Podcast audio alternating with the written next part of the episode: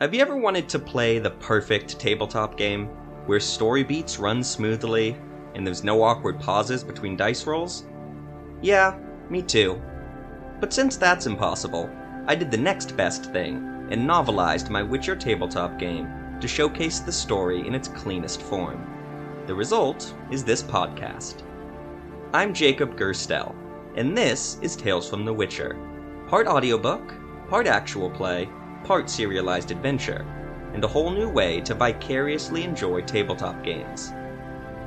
Welcome to the world of The Witcher, where monsters roam freely and the continent is once again at war. If you were hoping to follow the plight of Geralt of Rivia, however, I'm not going to be doing that. Instead, I offer you the story of a not so merry band of degenerates who are making their way across the continent. So sit back, relax, and enjoy.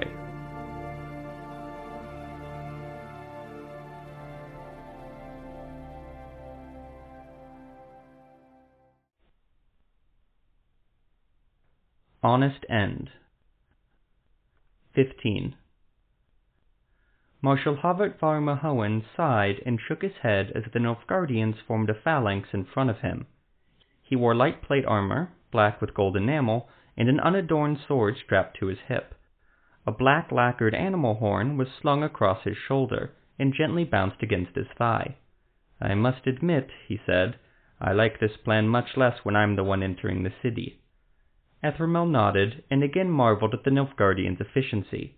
Despite being plagued with disease, the camp moved like a well-oiled machine. They were not idle on this side of the city walls, and a bevy of loaded trebuchets and ballistae stood at the ready. Planted around the camp were large, rectangular towers on jutting cartwheels. These siege towers were made of wood, and covered in dried oxen hide to keep it from catching fire. Ethramel initially suggested using a siege tower for cover as they enter Ellander through the sewers, but Havert disagreed saying it would alert too many guards and draw too many eyes. And so we must once again entrust our lives to this tortoise formation, the sorcerer thought, as he watched the rows of Nilfgaardians bring their shields up and over their heads. While the idea of entering Ellander through the sewers a second time under fire did not please Ethramel, he could think of no other way to sneak a lone man into the city. Tell me, Havert said, you had no issue teleporting to this side of the wall. Why can't you teleport us to the other side? Because, Ethramel sighed, I've only just mastered teleporting myself. I could try to teleport you, but I've no practice at it, and I'd rather you not get crushed by an endless void if I fuck up the spell. Though if you'd rather... No, no, you've made your point clear. Just stick close to me once the running starts, Ethramel said. With luck, I won't need to save your sorry life for a second time. The Nilfgaardian marshal barked an order to one of the soldiers in front of them, telling him to straighten up lest you create a hole in the formation. I've more than paid off my old debts to you by agreeing to this damned plan, he told the sorcerer. If anyone else asked me to sneak into a sieged city alone, it would draw far too much attention if a retinue of soldiers jumped into the moat and buggered off into the sewers. The point stands that I would have anyone that suggested such a risky plan locked in irons. But I trust you, Ethramel, and I'm running out of options, so I'm going along with it. Ethramel raised his hands in a disarming notion. You have my word that this meeting will be safe. Tobias of Ellander is trustworthy, and you'll have protection in the sewers. From me, and that witcher you briefly met. Since when do witchers become bodyguards?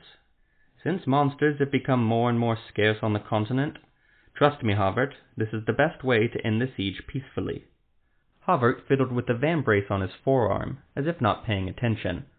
Well, just in case you, in your infinite wisdom, are wrong, I have a backup plan.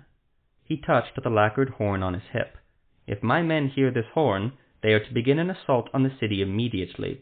We've enough trebuchets to bring down those walls, believe me. So at the first sign of trouble... The shield formation was complete. A handful of soldiers carrying ladders sidled next to the marshal and the elf. Ethramel nodded and said, Havert, if anything unexpected were to happen, I'd blow that horn myself. Forward! Havert shouted. The sun was setting as the Nilfgaardians marched, with Ethramel and Havert at the rear. They ducked low, to avoid any bolts or rocks thrown from the walls. The sorcerer grinned and said, Just like when we tried to take Skala and Spala, eh? Aye, though I remember it differently on my end, Havert said. Not me. Seems I'm destined to trek through sewers any time there's a siege. Ethramel got a sudden sense of deja vu as the soldiers stopped, and the shield formation broke just as Nilfgaardian crossbowmen shot a volley at Ellander's walls. The soldiers carrying the siege ladders screamed and rushed forward. Ethramel joined them, with Havert at his side. This time Ethramel wasted no time summoning up his power and creating a barrier of wind that surrounded him and Havert. They sprinted as fast as they could, closing the gap between themselves and the moat. A crossbow bolt flew towards them, but was harmlessly swept aside by Ethramel's spell. The sorcerer was amazed to see that large portions of the moat had been filled in with dirt. He saw a Nilfgaardian carrying a long ladder go down from a bolt to the head, but the other half dozen soldiers hopped into the clogged moat and swung their ladders against the lander's walls. Bolts flew to and fro as soldiers scurried up the siege ladders, often with knives clenched in their teeth. Upon the walls, Temerian soldiers formed where these ladders met parapet. They pushed back, and one of the ladders toppled backwards with two men still on it. Still, the others climbed. Better them than me, Ethramel thought as he jumped into the moat. He felt the ground beneath him buckle, as if a bottomless pit would open and suck him into the muck, but the patch of earth held. Havert hopped to Ethramel's side. The Nilfgaardian marshal's breathing was heavy as he pointed to the very pipe Ethramel, Zevo, and Jeremiah first entered less than a week ago. It was a few strides away, human refuse streaming out in a dark trickle. Ethramel took a few steps back, again feeling the earth shift beneath his feet like an earthquake, and sprinted towards the pipe. He managed to haul himself up without getting too much shit on himself. He peeked his head out and motioned for Havert to follow. To Ethramel's surprise, the marshal made the jump easily. They scurried inside, stopping at the sewer grate that was once warded with magic. Havert said, It may be warded. Any spells to help? Ethramel grinned. My old friend, I know just the one. He placed an open palm against the grate, feeling it immediately give way. Ethramel took a deep breath and said in a booming voice, Open Sesamus! The grate fell back without resistance. Havert shook his head and said, You could have just told me you broke the grate last time. But this was more fun. After you, Marshal. It was, unsurprisingly, dark in the sewers. Ethramel summoned a small ball of flame in his hand and lit the two torches that Havert brought along while they waited for the Witcher to arrive. He heard footsteps echoing through the pipes soon enough. The sorcerer frowned. The footfalls came in an uneven rhythm. Stay close, Havert, Ethramel said. He felt for his sword with his free hand. Havert wasted no time reaching for his. At least, Ethramel thought, they were close enough to retreat into the moat if it... Zevo rounded a corner, cat-like pupil dilating at the sudden influx of light from Ethramel's torch. The sorcerer felt Havert tense up as Zevo said, with deadpan calm, I'm here to help, if there are any monsters about. Come on, the Temerians are waiting. By tomorrow I'll be out of this damned city, Ethramel thought, kicking aside a dead rat that floated down the thin stream of muck. A good deal richer from my business dealings with Tobias, and a veritable hero to Nilfgaard. Not a bad day's work, I must say. Before long, the four of them reached a slatted ladder bolted into the wall, leading to a metal manhole cover overhead. Two shadowed figures stood not far down the corridor. Ethramel tapped Havert's shoulder and said, Apologies for our tardiness. It took a little longer getting into the city than we thought. Tobias responded, Not a problem. I'm glad we could all make it. Havert var Mahowen, I presume? It is. Who do I have the honor of speaking with? Tobias of Ellander, nobleman and member of Duke Hereward's small council. And I am Theo of Duke Hereward's closest adviser. I speak on his behalf. Welcome, Marshal. Wait here, Ethramel said to Zevo as he and Havert stepped forward. If a Zeugl shows up, you know what to do. Aye, Zevo said. Let's go a bit further in, Tobias suggested. There's a maintenance room not far from here. Small, but it'll provide privacy as we hash out our agreement. I can't imagine there'll be much to hash out, Theo said. I believe Havert will be amenable to our terms. They rounded a corner, walked for another minute, and stopped at a stone door set into the side of the pipe. Ethramel would have missed it completely if he didn't know where to look. Theo lowered his hand against a small circle inlaid in the door and twisted. The stone door scraped against the stone floor, revealing a square stone room, empty save for the corners that served as little more than storage space for unwieldy wooden tools that looked like converted farming plows, spades, and rakes. Let us discuss the matter then, Havert said. The marshal's torch cast his face in shadow, making his eyes look sunken. The sorcerer spotted four torches set in sconces, one on each wall, and set about lighting the room.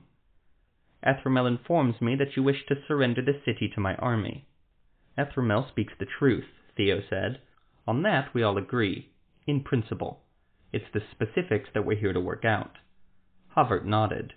And what would you like in exchange for opening up Ellander's gates to me? Keeping most of the city's power structure intact, Tobias said curtly, we would like to operate as independently as possible, under the imperators suzerainty.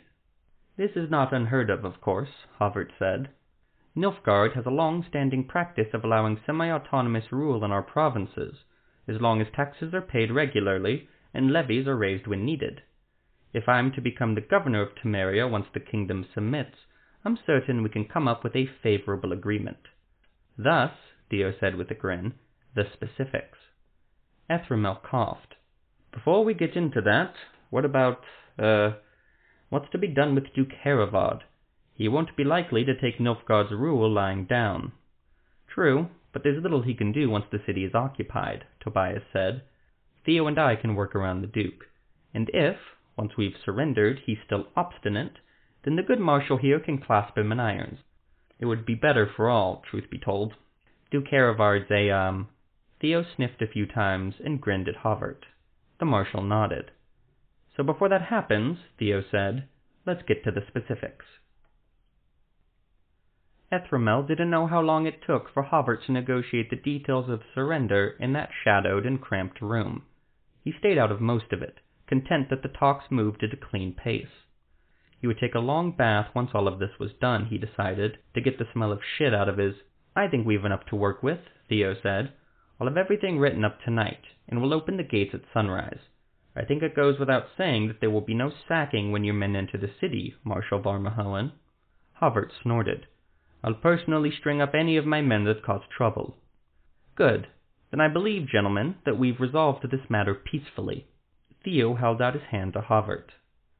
Ethramel breathed a sigh of relief as Havert shook Theo's hand. I'm glad we could work this out, the marshal said. I'll go back to my camp and... A cool breeze passed through the room, fluttering Ethramel's hair. He thought, how can there be wind down... At first, a thin red line appeared across Havert and Tobias's throats, as if marked with an ink before surgery. Then the line opened like a red gorge, and blood drained from both men's necks. Havert and Tobias gripped their throats in tandem, eyes wide with surprise. Havert opened his mouth to speak, but could make no sound. Oh my, Theo said, taking a step back. His neck was quite unharmed. The shadows danced across his grinning face. Havert and Tobias collapsed, and without thinking, Ethramel ran to support Havert. Zevo! he shrieked as he lifted Havert's head up. The Nilfgaardian stared blankly at Ethramel, his breathing shallow. A sickening image of Carmagnola, with his throat slashed by Luthli the assassin, flashed before Ethramel's eyes. The wound looked deep, and one glance at Tobias told Ethramel that he only had time to stop the bleeding for one of them, if he could manage even that. Without hesitation, Ethramel pressed his hand against Havert's throat and summoned all the power he could. He let it flow into Havert's wound, and the Nilfgaardian sputtered and coughed. Ethramel looked at Tobias as he did this. Tobias stared back with glassy eyes as he tried to hold his throat together with both hands. I'm sorry, Ethramel said as he watched the life go out of Tobias's eyes. I'm sorry, I'm sorry, I'm sorry. Theo Valander gave a deep bow and summoned a green portal behind him.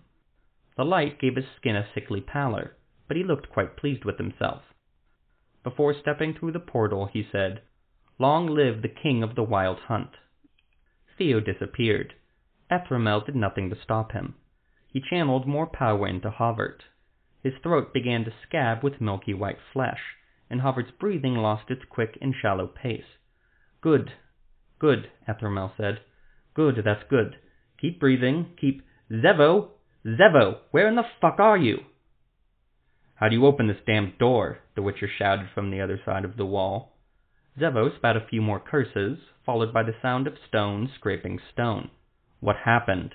That fucker Theo happened is what? Ethramel snarled. He was a damned sorcerer, cut their throats and teleported away. Havert groaned, and grasped for the horn at his side. He raised it shakily towards his mouth, glaring at Ethramel. The sorcerer didn't try to stop him. Havert blew hard on the horn, and a deep boom echoed through the sewers, like an elephant's trumpet. Havert then clutched Ethramel's shoulder and tried to haul himself up. Easy, Ethramel said, helping his friend to his feet. Can you breathe? Yes, Havert croaked. Must go. Assault will. As if on cue, a rumble shook the sewers from above. Trebuchets, Ethramel thought with a grimace. Those Nilfgaardians are damned quick. Zevo, Ethramel said, we have to get Havert back to the camp. Then we can find Jeremiah and Yana and have her teleport us out of here. Then let's go. Ethramel hobbled behind the Witcher, supporting Havert on one shoulder. He cast one more glance at Tobias before leaving the storage room, and lowered his head. I'm sorry, he said again. Things weren't supposed to go this way. Zevo stopped cold and held his hand out at the slatted ladder. Stop. Do you hear that rumbling? From the trebuchets and ballistae, I assume, Ethramel said. We don't... No, that's coming from above. This is on our level, it sounds like. Zevo's question was answered faster than anyone would have liked. From around the corner, just up ahead, a probing, gray, octopus-like tentacle with three toothy suckers at its tip smacked against the wall. Then a second tentacle appeared, followed by a third. A fourth latched onto the base of the pipe, and a rotund blob rounded the corner. It looked like a potato to Ethramel, if potatoes were the size of a house and had a gaping mouth filled with three rows of jagged teeth. Two bulbous, glazed eyes peered down from the top of the creature and caught sight of the three. Three more tentacles latched to the walls as the bulbous thing reoriented itself. A Zeugl, Zevo said, and very nearly laughed. Well, shit, Ethramel said. 16. Lily Armfell, chief bookkeeper of the Ellander Company of Crafters, evidently enjoyed working late. Even as the bulk of the Guildhall workers left to quietly scuttle to their homes and hope they'd live to see another day in the city, the halfling continued scribbling away at parchment. The sun began to set, and Jeremiah, Yana, and Silva grew more impatient with each passing minute. I thought she had a family to get back to, Silva said. They were skulking in an alleyway across the street from the Guildhall, eyeing the door intently. Jeremiah watched a patrol walk past without giving the three even a curious glance. Yana's magic had its uses, he had to admit. Maybe she's fallen behind on her paperwork. Silva gently and rhythmically tapped the back of her head against the wall. What a grim existence. What's the point of working to amass wealth if you don't even have time to use it? It works for some people. I take it you're one of those people? Silva asked. No, Jeremiah said. Yes, Yana said at the same time. Silva laughed. Hard workers were always the easiest to swindle. Color me curious, Master Keller. What is the appeal of working long hours? In my admittedly short life, I've never gotten a decent explanation. Jeremiah narrowed his eyes at Yana's apprentice a bubble of annoyance forming in his gut. He'd had just about enough of Silva. She had a chiding tone of voice when asking questions like that, as if she didn't care about a thing in the world. But Jeremiah was not fooled. He'd known people like Silva all his life, and not one of them was as nonchalant as they tried to come across. You remind me of my sister, Jeremiah said, childish and foolhardy. Silva's easy grin disappeared, and she said, well, you remind me of my sister. It was the reaction Jeremiah expected. He said in a mocking tone, A hard worker with an attention to detail? In a way. Yana cleared her throat and said, Maybe we should focus on the task at hand. I'm guessing those traits have served her well, Jeremiah continued. He was on a roll, and not about to let up now. At the very least, she's not trapped in a sieged city like you are. Silva shook her head. No, no, she's rotting in an Aedirnian battlefield. Jeremiah looked to Yana, who gave him an expression indicating he fucked up.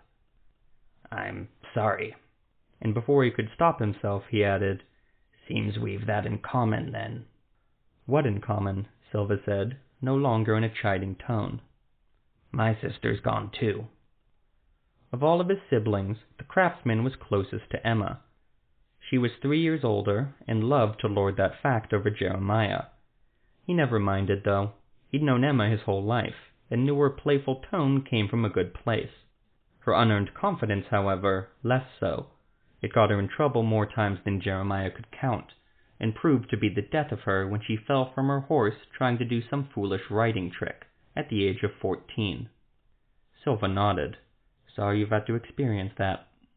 Same to you. They fell silent and returned to waiting. Fifteen minutes passed. Jeremiah leaned against the Guildhall's red bricked walls and rubbed his eyes with thumb and forefinger. Why don't we just go in and... Shh! Yana cocked her head towards Lily exiting the Guildhall, shadowed in purple light.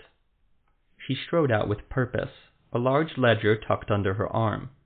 Yana grinned at Jeremiah and Silva and made a quick motion with her left hand to end the cloaking spell. Time to work, she said. Lily, hold up if you please, Jeremiah called. He jogged towards the silhouette that stopped, turned, and, from a near imperceptible raise of her shoulders, sighed. Master Keller, Jeremiah, I really must protest these constant interruptions. It's been a long day. And I hope you don't mind if I make it a little bit longer. It's important, the craftsman said. He motioned to Yana and Silva. These are my associates. We are, he cleared his throat, we're also servants of the Gutter King. Quiet hung between them. Lily took a deep breath and walked back to the guild hall. I understand. Follow me, please. Jeremiah raised an eyebrow at the two. The sorceress followed, her silk dress fluttering in the breeze. Silva gave Jeremiah a thumbs up and followed. Jeremiah touched the crossbow hanging from his shoulder, and felt comforted by its weight. The hall was dark and filled with the smoke of recently snuffed candles. The only light came from Celine's office. Jeremiah held his breath as Lily knocked and opened the door. Celine sat at her desk, jewelry sparkling by candlelight. She eyed the four of them, her gaze lingering longest on Yana. Did you forget something, Lily? she asked. The halfling nodded. As suspected, Jeremiah fights for the king as well, and he's brought two comrades with him. I thought you should meet them. Celine palpably sighed with relief. You've no idea how glad I am to hear that. In our hour of greatest need, the king sends us salvation. We suspected you served the people, Jeremiah, but we couldn't afford to be forthright, of course. Apologies for any frustrations our coin has caused. None at all, Jeremiah lied. Celine rummaged through her desk and pulled out a stained bottle with clear liquid. Shall we have a drink? She poured five small glasses of vodka. Jeremiah took one with an unsteady hand. Was this a trick? He followed Yana's lead, and when he saw her take a sip, he downed his glass with one swallow. I'd love to hear your names, comrades, Celine said to Silva and Yana. Yana and Silva, the sorceress said. And, as you said, comrade, the king sent us here to provide relief. Liberty through union, Celine said. Liberty through union, Lily repeated in a whisper.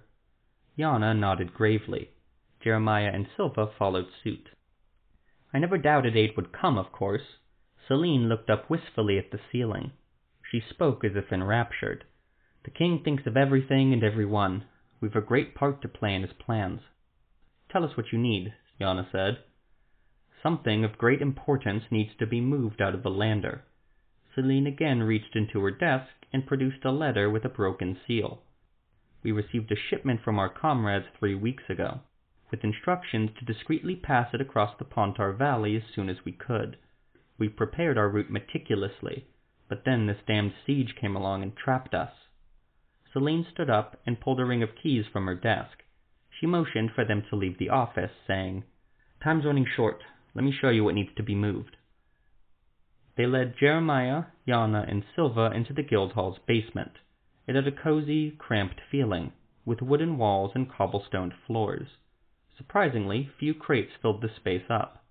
Jeremiah's eyes fell to the metal door at the end of the room, the one Celine walked towards, languidly finding the correct key on her keyring. She turned the key slowly and opened the door even slower. Lily crouched nearby, peeking inside. Clear, the halfling said. Celine nodded and threw the door open. The room inside was half the size of the rectangular basement, and filled to the ceiling with crates and burlap sacks. Each crate and sack had a symbol crudely painted onto it, a red, three-pronged crown, diagonally cleaved in two by a yellow line. A pathway snaked its way around the marked goods, so narrow they had to walk single file. They finally reached a clearing near the back, where all of them could stand shoulder to shoulder, and Jeremiah saw what they needed to be smuggled out of the city. Sitting against the wall was a man, with his legs drawn close to his chest. His lank and matted black hair, liberally lined with strands of gray, covered his eyes, and his beard was patchy and hung in curly strands around his round face. He was not thin, but not large either. A powerful stench emanated from him.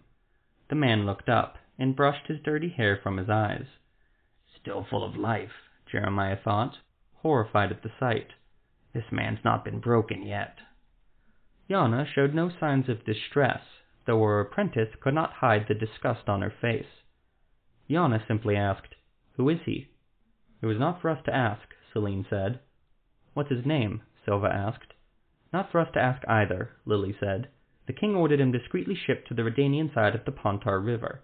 Since no more information was provided, it is not important for us to know. If you could get him out of the city, we can, Yana said sharply. Then Lily will draw a map up for you. You're to take him to an abandoned river crossing, not more than three days off. We were told a group of comrades are already waiting there. Hopefully they're still there, Silva said. They will be, Lily said. They fight for the people just as hard as we do. They'd not abandon their post until the job is done. Jeremiah felt a sharp tug in his stomach, as if he had a sudden bout of food poisoning. He was prepared to smuggle whatever supplies the Gutter Rebellion needed, but he didn't expect to move a kidnapped man. He looked over at Silva and saw the same conflict in her eyes. Just as Jeremiah was opening his mouth to say he wanted to discuss the matter privately with Yana, he heard a crash from above. The ground rumbled for a few moments, and then all was silent. Then another crash sounded, and another rumble followed. Then there were screams. The captive man stared at each of them with an empty look on his slow face. Yana and Jeremiah and Silva rushed out of the room, followed by Lily and Celine, who locked the door behind her. They ran back upstairs to find the Guildhall suddenly awash with light. A building across the road was on fire, and had a large hole through its center.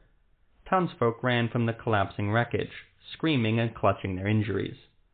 The five stepped outside just in time to see a ball of fire streak across the sky like a comet before crashing deeper into the inner city. A horn sounded from the city keep, and bells rang across all of Ellander. Fuck me, Lily spat as a cluster of Temerian soldiers sprinted past.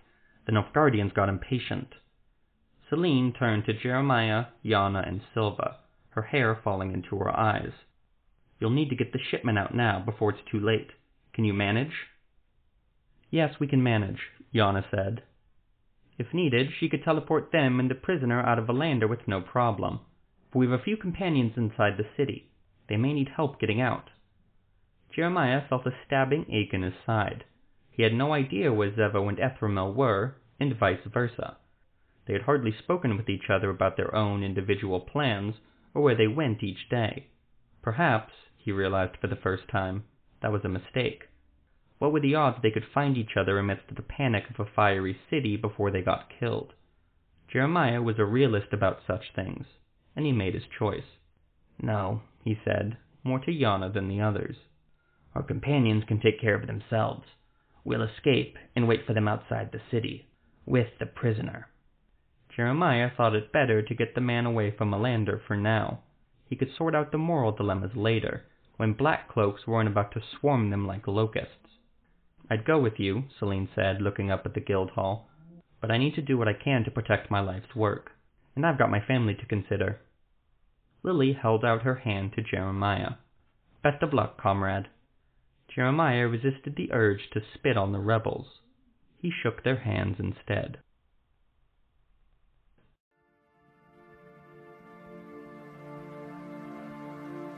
That'll do it for this episode of Tales from the Witcher. This podcast is written and produced by Jacob Gerstel. The Witcher novels are by Andrzej Sapkowski, The Witcher games are by CD Projekt Red, and The Witcher Tabletop RPG is by R. Talsorian Games. The music is by Eric Matyas at soundimage.org. Be sure to leave a rating and a review and to spread the word of this podcast far and wide. You can follow the podcast at Tales Witcher Pod on X or at talesfromthewitcher.buzzsprout.com. Thanks again for listening, and I'll see you again next week.